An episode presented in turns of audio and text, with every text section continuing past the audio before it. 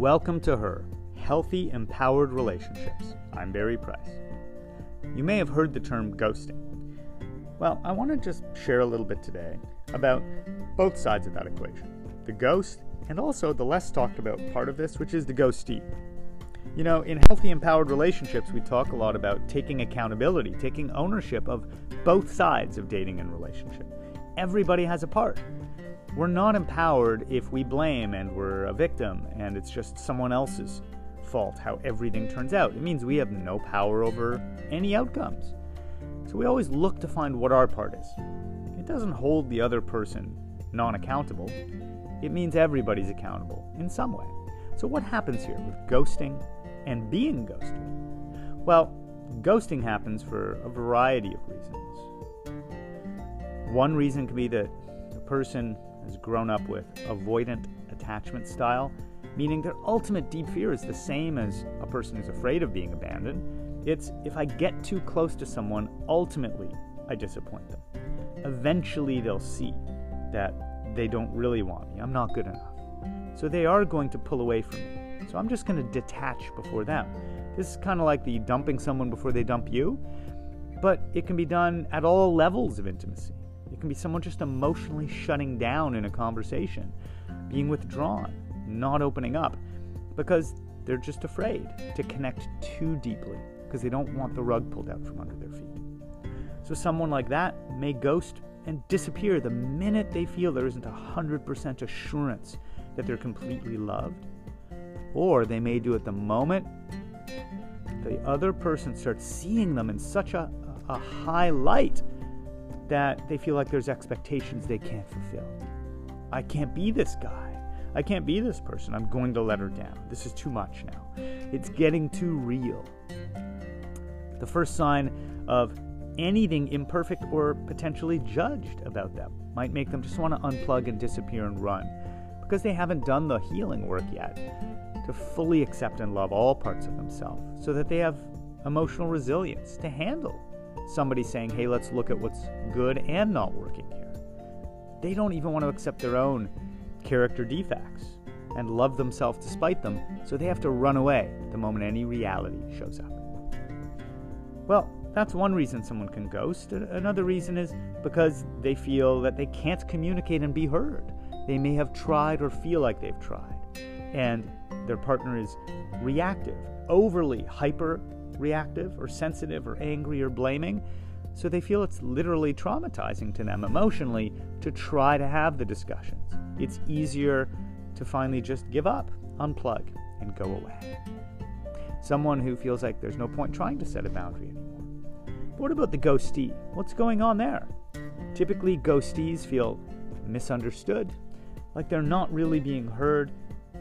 Typically, if a ghostee looks at what their pattern may have been in being ghosted, it's usually not fully expressing your feelings all the way through up to the moment where you're ghosted.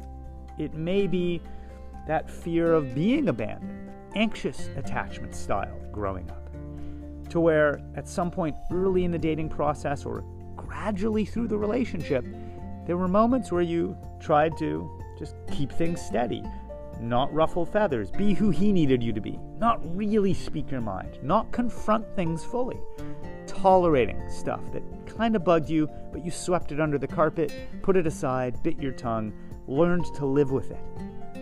And over time, you were less and less satisfied, and you were less and less your real self. And that starts to take a relationship off track to the point where later there is a disconnect between how he's showing up for you and how you feel your needs are really being met in the relationship. We have to actually fully communicate at the risk and the cost of displeasure and friction and hearing back the things the other person isn't thrilled to hear. Now, sometimes the partner that we've chosen really isn't healthy enough to receive and listen and have an emotionally mature discussion with us. So we can end up being ghosted because at a certain point we just weren't able to connect and communicate in a healthy, mature way with that person. So both sides gave up in a different way. One side gave up trying, and the other side is left feeling confused. Why did you give up? well, I got tired of trying to communicate something that clearly wasn't being received or understood, so I just stopped trying. But from the other side, there can be bewilderment. The ghostee can feel confused. What happened? I don't understand. So, taking a moment to look at was I really hearing and listening, or was I so about my own fears and what I, I needed or was afraid I wouldn't get? Afraid he would this, afraid he wouldn't that.